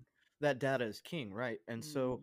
i think that on a, on a different level like expanding outward and scale and time and everything uh, that's another thing when you look at scale if you can imagine like zooming into something very small that thing's going to be vibrating super fast it will appear to us Mhm. like so fast that we can't like as we observe it the waveform sticks and then it continues vibrating So, we, do you think that really- smaller things experience time differently because they're vibrating? yes yes Mm. and I, and I think that That's be yeah i think i think that if we were like say we were a million times larger than we are right and and we look down at the earth and the earth was like like a piece of sand right Mhm. or like the the galaxy the Mhm. the called the milky way or whatever wherever we are like was like tiny like a speck like in horton hears a who right Yeah. um you know how in horton hears a who when they tried to shout at him well sounds like this you Yeah. know, like really high pitched because the vibration is higher. It's a different wavelength. Oh, yeah. So, you know, if you expand outward and you get bigger, these things would be operating on massive time scales. And like when you look at the Vedic texts uh, about cycles called the Yuga, they have like Yeah. divine a divine year, which is Mhm. like twenty six thousand of our years, um, or, or Oh. divine minute or like something, some outrageous exponent of of like of time and like the mayan calendar also has these different cycles. So you know i beg the question are these cycles were these given to us by different scale entities? And so like a 256 year cycle is maybe just one of the cycles from the next octave up and so on like and and i think the only way to think about it is in octave. Like um, when you have music playing you have an a an a in this octave and an a in a different octave and one sounds like uh one sounds like uh you know? Yeah. so you have different octaves. I think that reality is kind of layered like that and quantum physics kind of backs like a lot of the stuff up. Density also does. You know if you're a flat earther then you know that like gravity's not a thing it's density. So Mhm. if you if you think about like when you get to the lowest density at the top of the the atmosphere where the air is the thinnest you should then have some form of a transition to the next octave and that next octave would start over at the bottom again. So i think it's a Um, big possibility that like what we see as the sky is the bottom of an ocean for a different realm. Oh, and that's there's like really interesting. and, and it's so it's like musical scales. We are in or shades like we are human right? Like like a we're in layers, right? Right right like uh like a like a what do you Oh. call it? Like a lasagna you know? Yeah. we're we're one of the noodles and there's like a different layer of cheese above us and then there's like a layer of sauce above that you know? And maybe Yeah. these are different realms like one of them maybe is called mars you know? One of them maybe is is something else. I think that it's more likely uh, especially if the flat earth is a thing right? Yeah, if it's actually a thing um that that uh we would be like instead of it being like a super scary like we're in a bubble like being kept on a giant shelf in some kind of weird twisted like subservience thing creating Uh-huh. energy that may very well be i'm not gonna knows, I'm not gonna doubt that you know it gets kind of weird like you ever seen rick and morty and they have the little little box with a dimension in it and all the people in the dimension are doing stair steppers to power his car You know what I mean? Like so so maybe there is something like that going on. I, I think that, you know, whatever is on the next octave operates with a different set of like energetic requirements. Um, we are able to eat our vegetables and fruits and, and meat and get chemical energy. But perhaps these other entities really do need our worship or really do need our attention or our consideration, right? Because if you if you go to a neurophysicist or, or you know a, a neurologist, they will tell you that your brain is constantly emitting frequency waves and Mm. is receiving them also not just through your ears eyes nose mouth etc but um you know you are actually an antenna that you're emanating out energy and receiving energy a lot of we've forgotten or just aren't allowed to use the receiving part a lot um, Mm. some say that's what intuition is is turning that antenna on it's been talked about like that getting downloads things like this. Yeah. so energy goes somewhere and it's infinite um, like that much we've pretty much been allowed to understand like there's no destroying energy um, matter is energy there's no destroying matter. I think that what we assume is atomic energy is a different kind of reaction. I don't know that it's destroying anything i think it's just like a catalyst of a different kind of creation. And like maybe we are creating a different type of energy through our love through our hate through our passion um, or maybe it's just our existing like maybe there's something that comes behind us like stephen king's the langoliers Mhm. like and and this thing gobbles up the previous timeline from a second ago you know maybe there's something Mhm. consuming that energy that just existed a moment ago and that's the importance of time like i do think that we probably are powering something greater much like our you know micro stuff uh, our quantum computing our hadron colliders these different things are creating and, and expressing energy for us. Mhm. um, you know um, maybe we are you know the atomic structure of a much larger thing and so on and and this would probably extend you know infinitely. Um, and i think that brings up a very interesting question of like all right wait a minute what what is god if there's like another layer and then there's another layer above that and so on like what what would that what would that How mean high up does it go? Where's the roof? Right. what- Maybe it's where's the top of infinite, right? Yeah. And maybe when it cycles back around, you're just staring at yourself in the fucking face. Oh, I think about that all the time, right? like it go, I go out and uh, smaller and bigger so far, and it's just me, and then coming back around. Yeah, you're just looking yourself in the eye. Like you're you're you're looking you're looking into a tiny tiny time bubble and looking down on your other self, having the thought about being in there, and because you have that thought, boom, you're in there, and like it, it gets wild when you're open to possibilities. Like there's no end to the Yeah. madness, eh, but it's also so beautiful. Like uh it just it hits my heart so much friendlier and and more full of love than thinking i'm just a power processor or you know energy creator for like a larger me or something Yeah, a link in Like, the fractal or something. but- yeah. right, but- but, like, but like ultimately like you wind up like if in a fractal you zoom in and you keep going and you keep winding up back into a similar but slightly different place like Yeah. and it's weird it'll be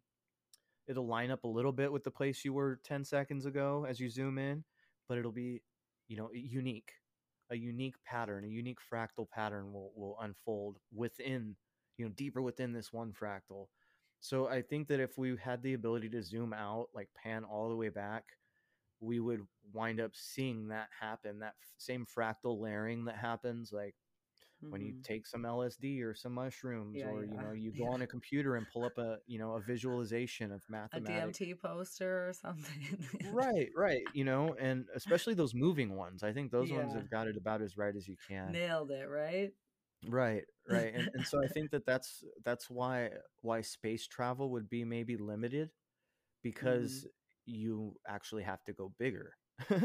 Yeah. and you know if you're if you're just a tiny little speck that's why these spaces or these distances maybe seem like infinite like million light years you know like yeah. be- because in our specific little size like that's how it looks but if you were like a billion times larger holy shit dude like that that would be like an inch you know what i mean like uh, Yeah. y- you could just you just be there like and i think maybe that's that's where like time comes in i think time has to do a lot with scale and we're just not told Yes. any of I that think you're and right.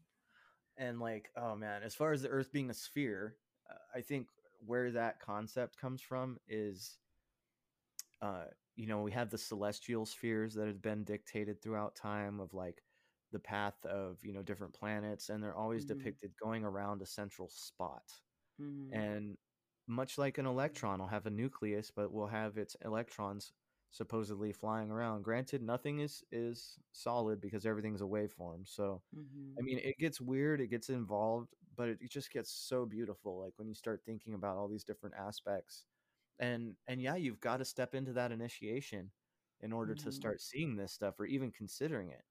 Like, man, I remember a year ago, I thought I was going crazy, like trying to Yeah. explain some of this stuff to people, but then I meet You don't people. quite grasp it too, so it comes at you like slowly, and then you're like understand more all the time. Yeah, time, it's just sitting at the mouth like nonstop, Yeah. like. Yeah. yeah. But if you and just and start uh, talking to everyone like you think you know everything, like in a week you're gonna understand everything completely different, and then you're gonna feel foolish about That's the know. crazy thing, and that's what makes it okay to vent all this stuff and talk about it and have the conversation that most people only have when they're fucking blazed, dude. Like Mhm, you gotta be just ripped, mhm, chilling on the couch, having the best pizza of your life to have some of these conversations, you know. And um, and so it's been stigmatized also. Like a lot of mhm. these conversations have been put in the category of that's just stoner talk. Yeah, You you know what I mean? Like yeah, for you're just sure. high, bro. You're just Yeah. high. There's no giant People say that to me a lot about when they don't understand what I'm talking about. They say like, "Okay, smoke another one." And I'm like, "You'll you'll see one day. You'll see." yeah, yeah, for sure. Uh, Hopefully, you know, hopefully they find out in in this life. But if they don't, I, I- you know, I think that we do have that choice. You know, we have that choice whether we want to step into it or not. And and like I give people the space to make the choice. Like before, I thought we had to like make everyone see things the way I seen it, but that I've figured out that's totally wrong. and it's completely like improbable. Like it's never, Yeah. it's never gonna happen. Um, Yeah. because like we all have our each unique like set of circumstances and thoughts Mhm. and all this crazy stuff and then like you look at there's seven eight billion people on this planet all having their own individual process Totally unique on experiences, it's crazy and Mhm. and so like to me you know that makes sense like okay there's all these experiences happening that's a lot of data for like the meta machine in the sky or whatever's going on like you know Mhm. it's like so we're all creating generating this it's all going to like the akashic record now some people will be like well uh, the akashic record is god or the mind of god you Mhm. know or are these all just like aspects and we're doing our best that we can to kind of understand something based on ourselves as people and Mhm. like really like I, I can't help but feel that there's more and more and more beyond beyond beyond and like and it's all just a process of learning and like that jumps into like the star seed stuff and you know we're here in soul school and melchizedek is you know teaching us and your archangels on your shoulder kind of guiding you uh, i think these are just ways that we explain some of the situations that have happened to certain people. Um, like i've had a situation where i swear i've been guided from an external uh, kind of external voice or you know intuition or or something like so i'm comfortable with saying that i have guides. I have guidance. Mhm. You know what that is is it just me like on a different level is it me from Yeah. the future is it me from the past is it a giant freaking purple alien you know Is it in something in your DNA? Is it some, is like your ancestors? Or like right I I have the same thoughts. and and see and see i don't even smoke anymore so it's not just a stoner thought Yeah, like i hope people can get over i hope people can get over that uh that it's just you know maybe i just smoked way too much weed now i'm perma-fried bro That but you know man. but you know Yeah. I, I guess if, if i'm perma-fried then fucking bring it because i'm probably the most comfortable and happy in not knowing that i've ever been you know and i just hope that, that like through our conversations and stuff like people can get there you know what Yeah. i mean people can can open up to possibilities i think that's the biggest thing is it, is it a possibility? I think you could say yes to anything. You know, anything is a possibility. Yeah, it's Pro- like an offer, probable. right? It's like an Right. energetic offer, and then you can make it an exchange of energy, or you can ignore the offer. That's a really awesome way to put it. I like that. Yes, and and I think that there are like infinite offers out there. And that's Mhm. what hmm that's what, you know, like the inception of like a muse, you know, or like Mhm. inspiration is. Like it's an energetic offer, you know, are you going to connect? For sure. Or are you not going to connect? Um is it a, it's like an open gate to a completely different circuit. And if your Mhm. mind's open, uh, but you got to be careful you don't short circuit your mind trying to jump down too many paths at the same time. Yeah. Um you know, because Stay grounded, right? Right, exactly, dude. And that's another crazy thing I've found really like therapeutic and beneficial is grounding. I got a grounding pad and like if I'm not having a very clear-minded moment, I'll go and you know, sit on that thing and kind of meditate for a while. I can tell the difference like just sitting on it, Yeah. meditating than if I weren't. It seems I- to help. I don't I don't know how. Like well, energetically. like helps. people like us who put our minds into like a million different avenues at once really really need the grounding of like just like cent- recentering ourselves when we're like our tethers are cut and we're off in space for a while Yeah, all these little phalanges are flying around. we're like, Right? "Woo." yeah. So then it's like, yeah, all right, dial it in, bring it into Yeah. the center, Bring it push all that center, stuff that doesn't serve you out and back into the earth. And like, ready and see, like, we haven't, even, yeah, we haven't even touched on like, is the earth alive or is it a machine? Like, these are all crazy things that Yeah. could be either way. Like, even if it's a giant circuit board, could that be another life form that we just don't understand? You know Uh, what I mean? Like, honestly, like one we're ti- starting to. one time i was meditating and i swear i felt the earth's heartbeat as crazy as that sounds No, it, it doesn't sound crazy at all. And, like, Sometimes it was a a really intense vibration. moment for me like in my life and i did it have did it have a specific sound to it or It was like, well, how I- would you explain I it? put my hand on the ground and my eyes were closed and I could feel it like under my hand. And then I like pulled my hand away and then I put it back and it was still there. And I put my face and I couldn't feel it with my face or hear anything. And it was just under my hand. And then like the I was at a yoga class or whatever. At the end, we were doing meditation. Then when the lights came on, like I sat up and I was like, "That's so weird, man!" Like, and That's like so I, awesome. Then every time I went back to the class there, I tried to feel it because I was like, it must be sounding the floor, but like I know it wasn't. I felt it. Well and and seeing that's like the crazy awesome thing. Like we are we are offered these man just beautiful personal truths.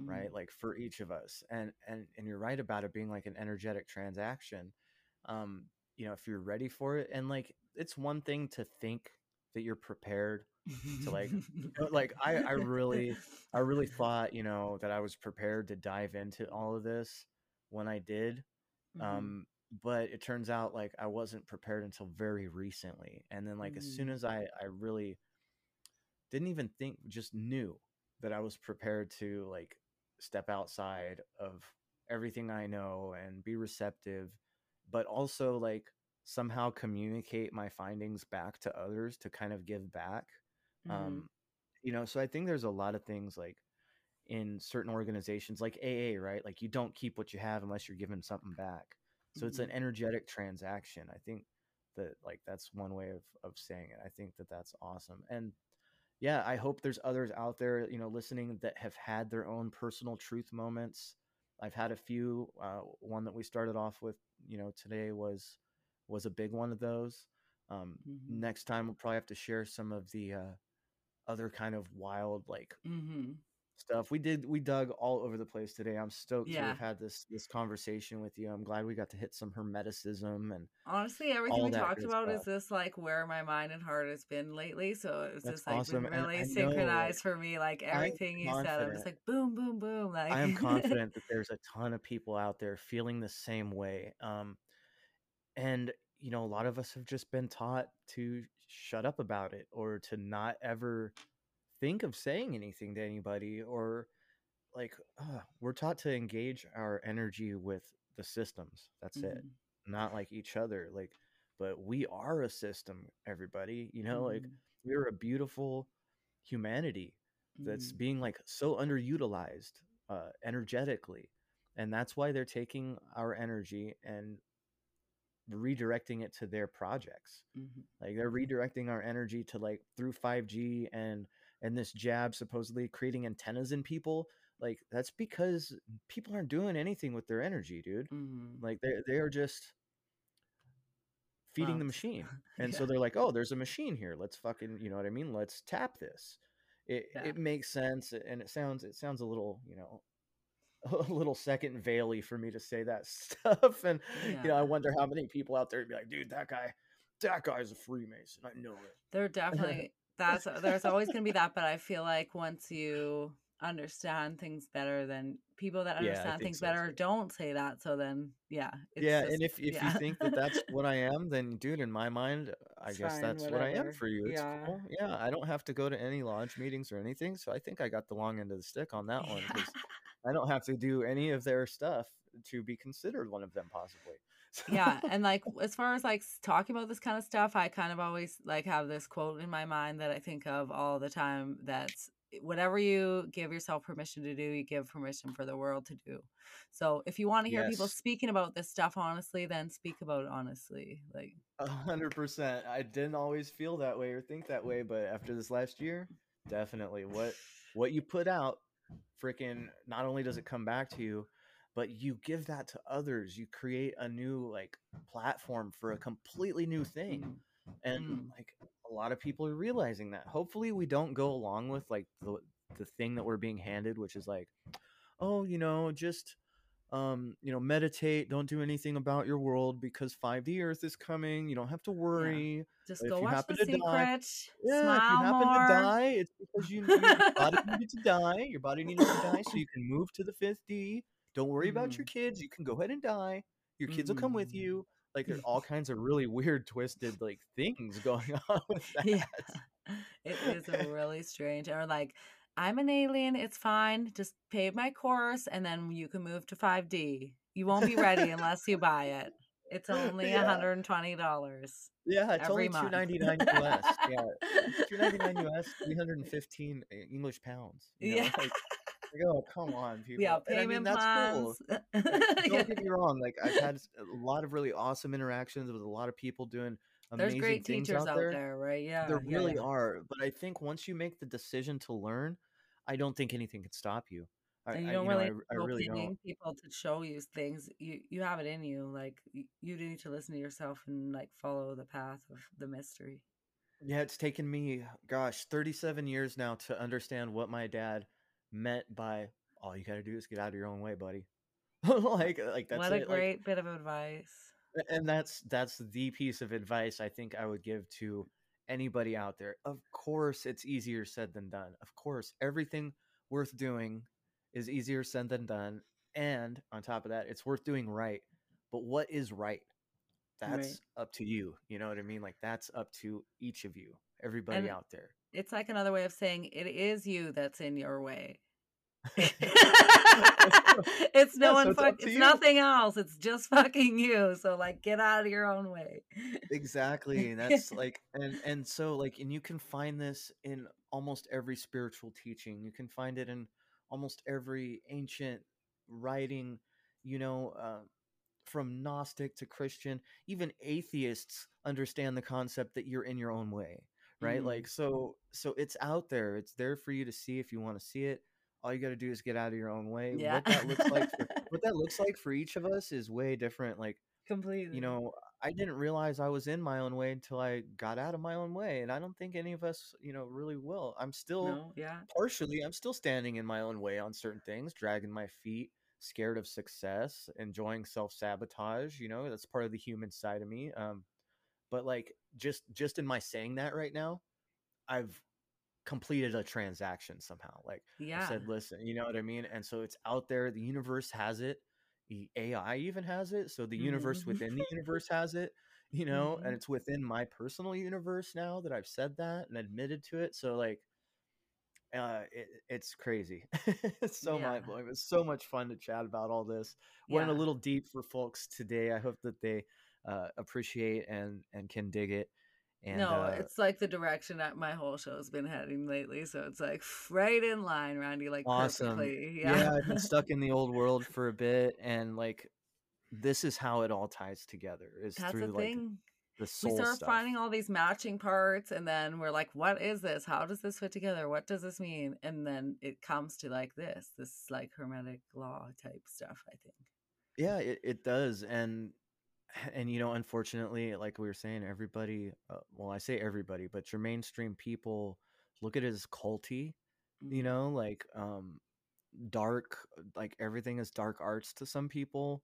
Mm. Um, I think I, that's. I think designed that I think yeah. darkness is dark arts, right? Like, Mhm, mhm. like, like you know what I mean. The it's opposite. the dark of- intention. It's not the art.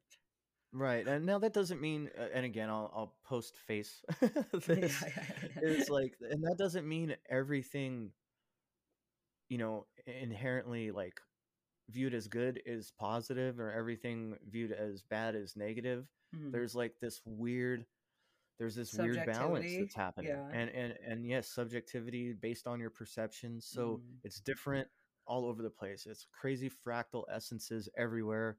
Um, Magic. hopefully, hopefully, folks, it is magic, man. It's a beautiful, magical world, and um, you know, I don't think anything's outside the realm of possibility. What a great note to end the show on. Like Absolutely, I, dude. I so appreciate you having me. I'm glad we were able to catch up on on all this stuff. And man, uh, if if anybody out there wants to take a look at some of the dives I've done, go check me out on Instagram at random fracts. Think fractal, and you'll have fracts. Mhm. Uh, and also, it's on. I've got a lot of stuff on YouTube now. It's kind of kind of hitting pretty good. A lot of you know chat I'm gonna check that out because there'll be some visuals then. Yes, yes. And a lot of it I've tried to base some of the presentations off of like blog postings so that people can find the information Cool. that I'm presenting pretty yeah. easily. Um, and so, you know, one of the blogs that I like to frequent is called stolenhistory.net. Oh, I love it. Yeah, yeah, yeah, yeah. It's amazing love it, stuff.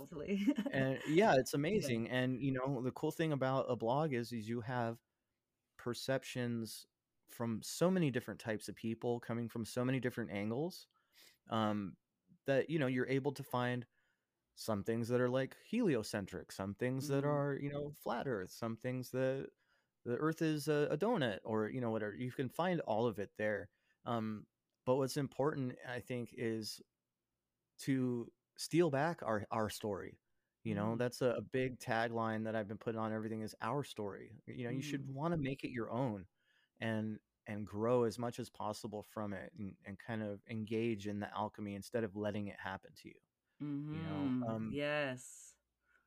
It's so yeah collectively our story and like individually too, right? exactly exactly and and you know i i use the the term we a lot when i'm talking about myself because there's shoot i'm a different person today than i was yesterday. Yeah, yeah, you know what i mean? Like i'm a different person than the day before so those are all me like yeah. we you know the royal we like the big Yeah. lebowski says. I did drop that from my intro though because it was a little convoluted but i dropped like, that out.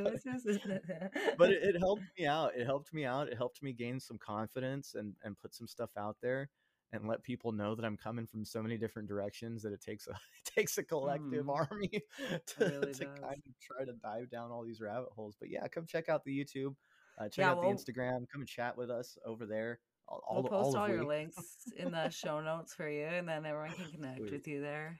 Absolutely. Yeah. I love All having right. the conversation. And, you know, anybody out there that has something that they want to throw out there that needs to be looked into from a possibillion uh, different angles, you know, mm. throw it mm-hmm. my way. And, you know, I'm game for it. Absolutely. Thank you so much for having me on. Right I really on. appreciate it. Thanks, Paul Randy. See you later. Absolutely. Much love. Bye. Bye.